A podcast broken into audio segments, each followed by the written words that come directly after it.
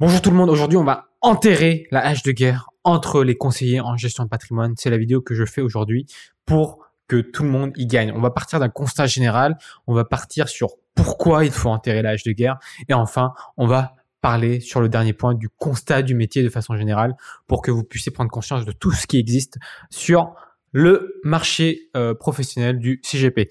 Alors sans plus tarder, on rentre dans la vidéo et c'est parti. Donc je partage mon écran pour que vous voyez que je fais la vidéo au jour le jour et que on est samedi matin, on est euh, plein d'énergie. Alors, j'ai vraiment un message à faire passer au CGP, c'est-à-dire aux conseillers en gestion de patrimoine ou aux conseillers en investissement financier ou aux ingénieurs patrimoniaux qui existent sur le marché. On va faire le constat général et puis après, je vais vous dire pourquoi il faut enterrer cette hache de guerre parce qu'on est tous dans le même bateau en fait. Alors, le constat général, c'est que il y a un gros manque d'accompagnement en France des particuliers pour l'investissement et leur épargne, pour la gestion de leur épargne. Selon IFOP 2016, 85% ont peu ou pas d'éducation financière. On n'apprend rien à l'école sur, ces, euh, sur ce sujet-là. Quand on sort et qu'on a notre première fiche de paie, il faut apprendre à comment déclarer les impôts. Bref, on n'apprend rien de tout ça. Donc c'est assez lourd.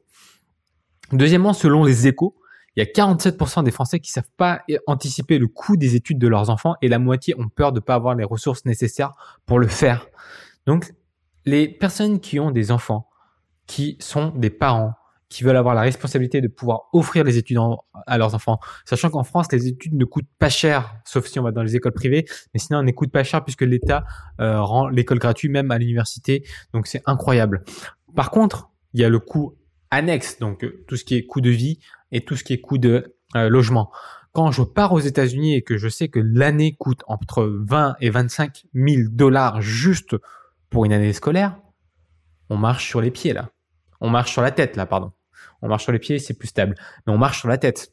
En France, on n'arrive même pas à payer euh, à ses propres enfants le coût des études. Peut-être que c'est pas voulu, mais pour ceux qui le veulent, bah, ils, y arrivent même pas quoi. Et ça, c'est un, une source des échos.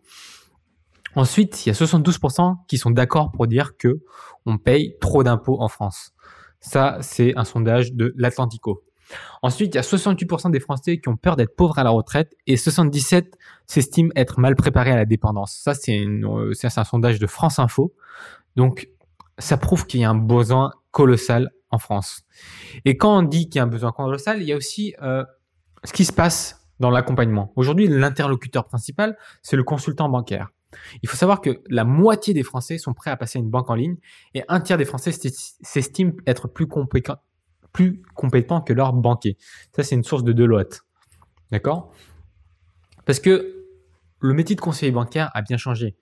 Moi, quand j'ai interviewé euh, des personnes euh, sur le métier du banquier il y a 40 ans, 50 ans, c'était la personne qui se déplaçait chez vous, c'était la personne qui prenait euh, toutes vos demandes, que ce soit un virement, un retrait. C'était un commercial, mais un conseiller avant tout. C'était quelqu'un qui était là pour vous. Aujourd'hui, l'effectif, est réduit. Pour un conseiller bancaire, il y en a, il y a plus de 300, 350 clients, donc c'est impossible qu'il les gère tous. Donc forcément, il va s'occuper sur les plus gros, il va s'occuper des plus gros entre guillemets, et euh, la, grande majorité des Français passent à la trappe. En plus, il y a euh, vraiment une approche commerciale là-dedans.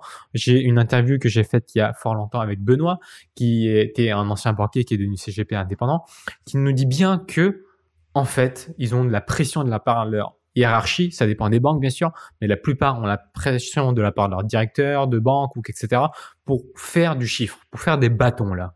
Ils doivent faire 10 bâtons par jour. Donc ils doivent ouvrir 10 livrets, ils doivent ouvrir 10 PEL, ils doivent etc. etc. C'est du chiffre, c'est du commercial pur.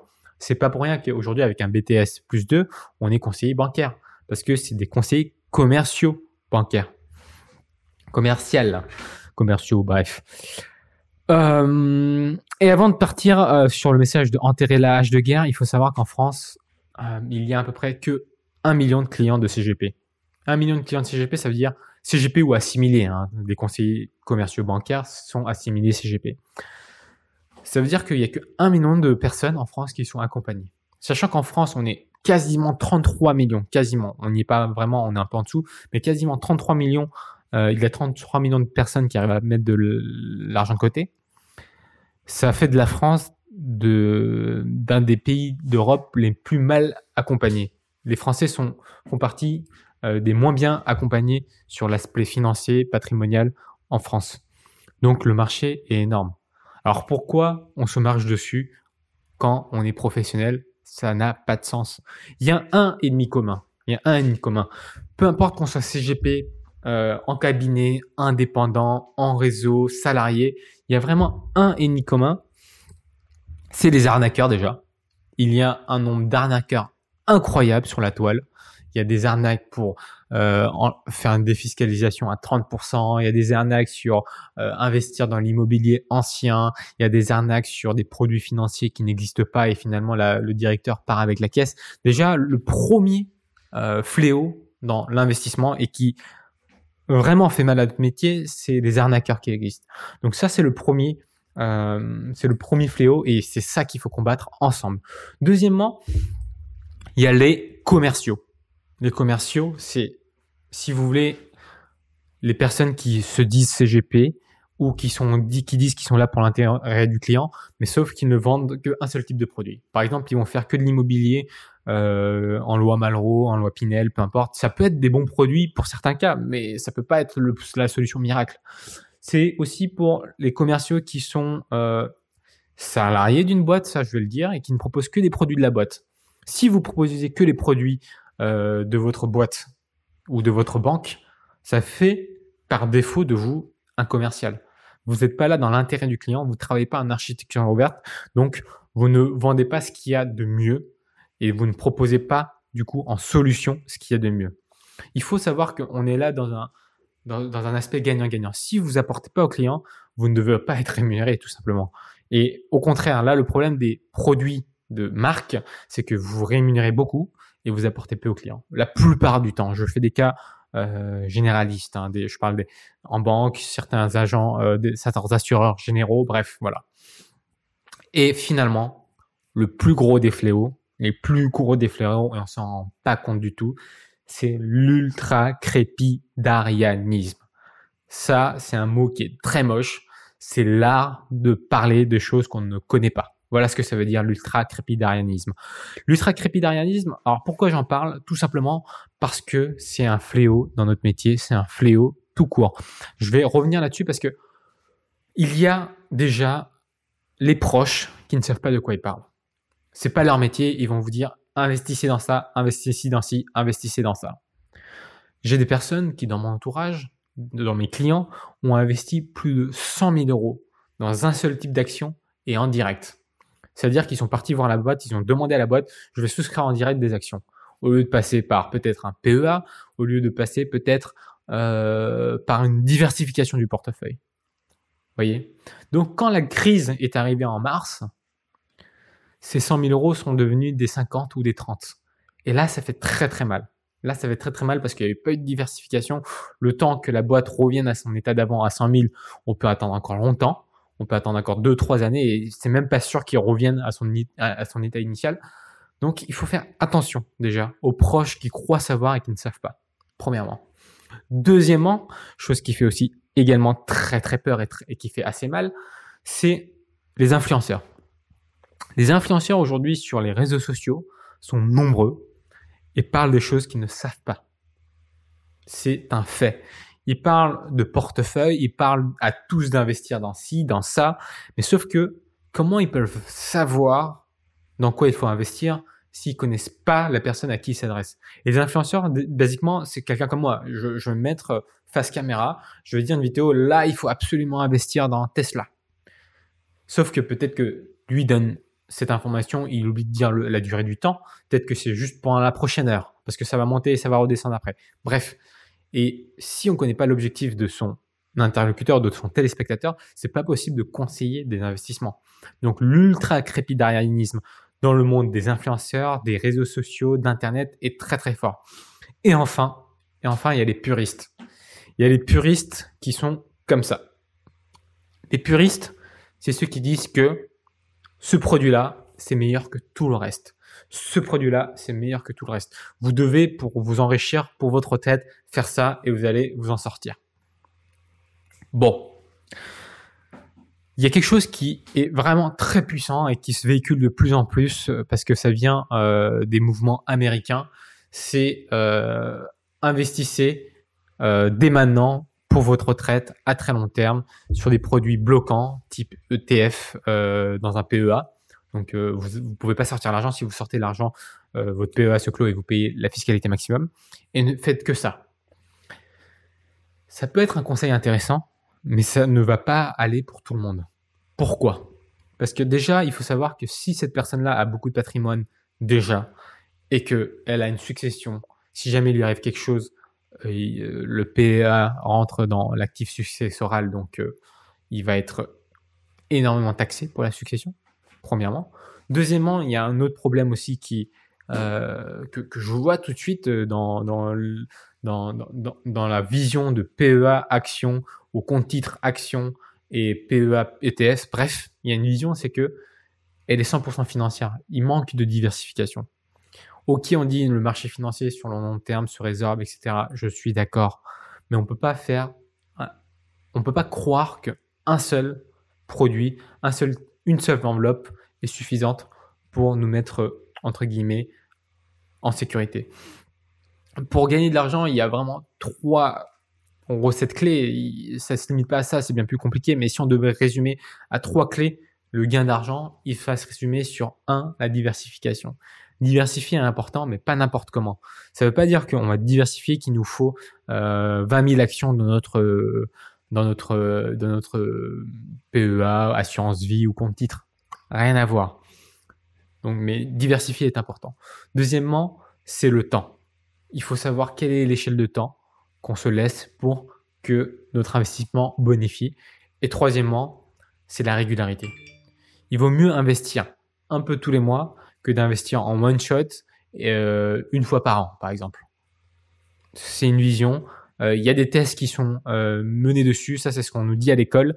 Et je ne sais pas si c'est vraiment correct, parce qu'aujourd'hui, il y a des études aussi qui montrent le contraire. Il y a des études, les deux sont valables. J'ai cherché des sources. Il y a des études, les deux sont valables. Il y en a une qui dit que l'investissement lycée, c'est-à-dire investissez un peu tous les mois, c'est potentiellement meilleur pour le long terme. Et il y a une étude qui dit, en fait, non, vous investissez tout en une fois et c'est très bien pour le long terme. Par contre, ils ont aussi prouvé qu'investir en plusieurs fois, c'est mieux pour le court terme parce que on prend la moyenne euh, la moyenne générale de son investissement. Donc euh, voilà.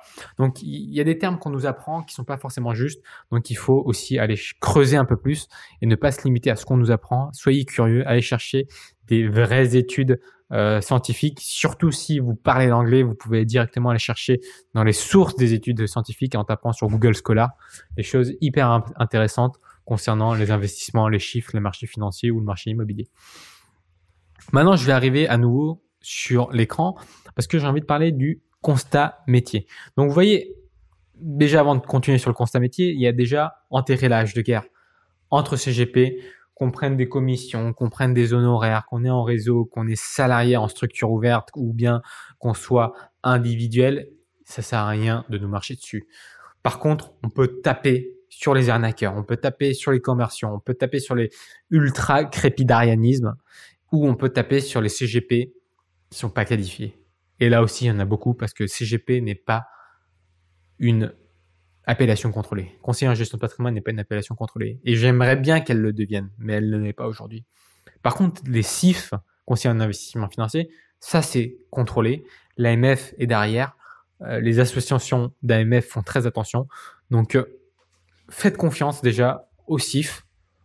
Au CGP, ça dépend desquels. Voilà mon message. Mais arrêtez de marcher, de vous marcher les uns sur les autres, et moi y compris, hein, euh, parce que en fait, on a vu que en France, de toute façon, il y a un constat, c'est que on est en manque de CGP de toute façon générale, donc il faut absolument redorer l'image, redorer le blason du métier et aider un maximum de gens. Si vous me posez la question pourquoi, c'est simple, parce que notre métier, il va nous permettre de aider les gens à plusieurs échelles. Je l'ai déjà dit dans ma vidéo pourquoi devenir conseiller en gestion de patrimoine? Je mettrai la vidéo ou un lien par là euh, si j'y arrive. Il suffira juste de cliquer dessus. Mais il n'y a pas photo. Euh, aider les gens sur le long terme, avoir un impact sur leur vie à l'instant T, à l'instant euh, T plus 15 ans ou même sur la génération d'après, parce que tout ce qu'on fait rentre dans l'actif successoral ou prépare la succession au mieux. Alors il n'y a, pas, a pas photo on est un métier qui a un impact énorme et qui a du sens. Donc, il faut arrêter de se marcher dessus, encore une fois. Euh, nous ne sommes pas des concurrents, nous sommes des confrères. Alors agissons comme des confrères. Aujourd'hui, jamais euh, deux avocats euh, se donneront euh, bataille en place publique. Enfin, ça peut arriver, mais c'est, enfin non, ça arrive plutôt dans le métier d'avocat, mais entre experts comptables, par exemple. Voilà, ça arrive aussi, mais beaucoup moins que dans notre métier là, qui est, qui gangréné en fait par les commerciaux qui ont un discours très agressif et euh, qui ne leur sert pas parce que ça, ça, ça, ça sert pas leur, leur vie, enfin leur, euh, leur, leur métier. Ça sert pas notre métier de façon générale parce que euh, l'image en est rabaissée. Et pourtant, pourtant, on fait un métier qui est très très noble, euh, comme je le pense. Enfin, la vidéo commence à être un peu longue. Je ne sais même pas si euh, vous êtes resté jusque-là, mais on va parler du constat métier. Il y a quatre points clés euh, liés euh, à ce métier, à cette profession-là. Le premier, c'est trouver de nouveaux clients. Euh, vous savez quoi? Je vais m'arrêter là parce que je vois que la vidéo est déjà assez longue. La vidéo sur les constats métiers et les points clés, on en parle la prochaine fois. Sur ce, je vous dis à tout à l'heure parce qu'on ne se quitte jamais vraiment. À bientôt.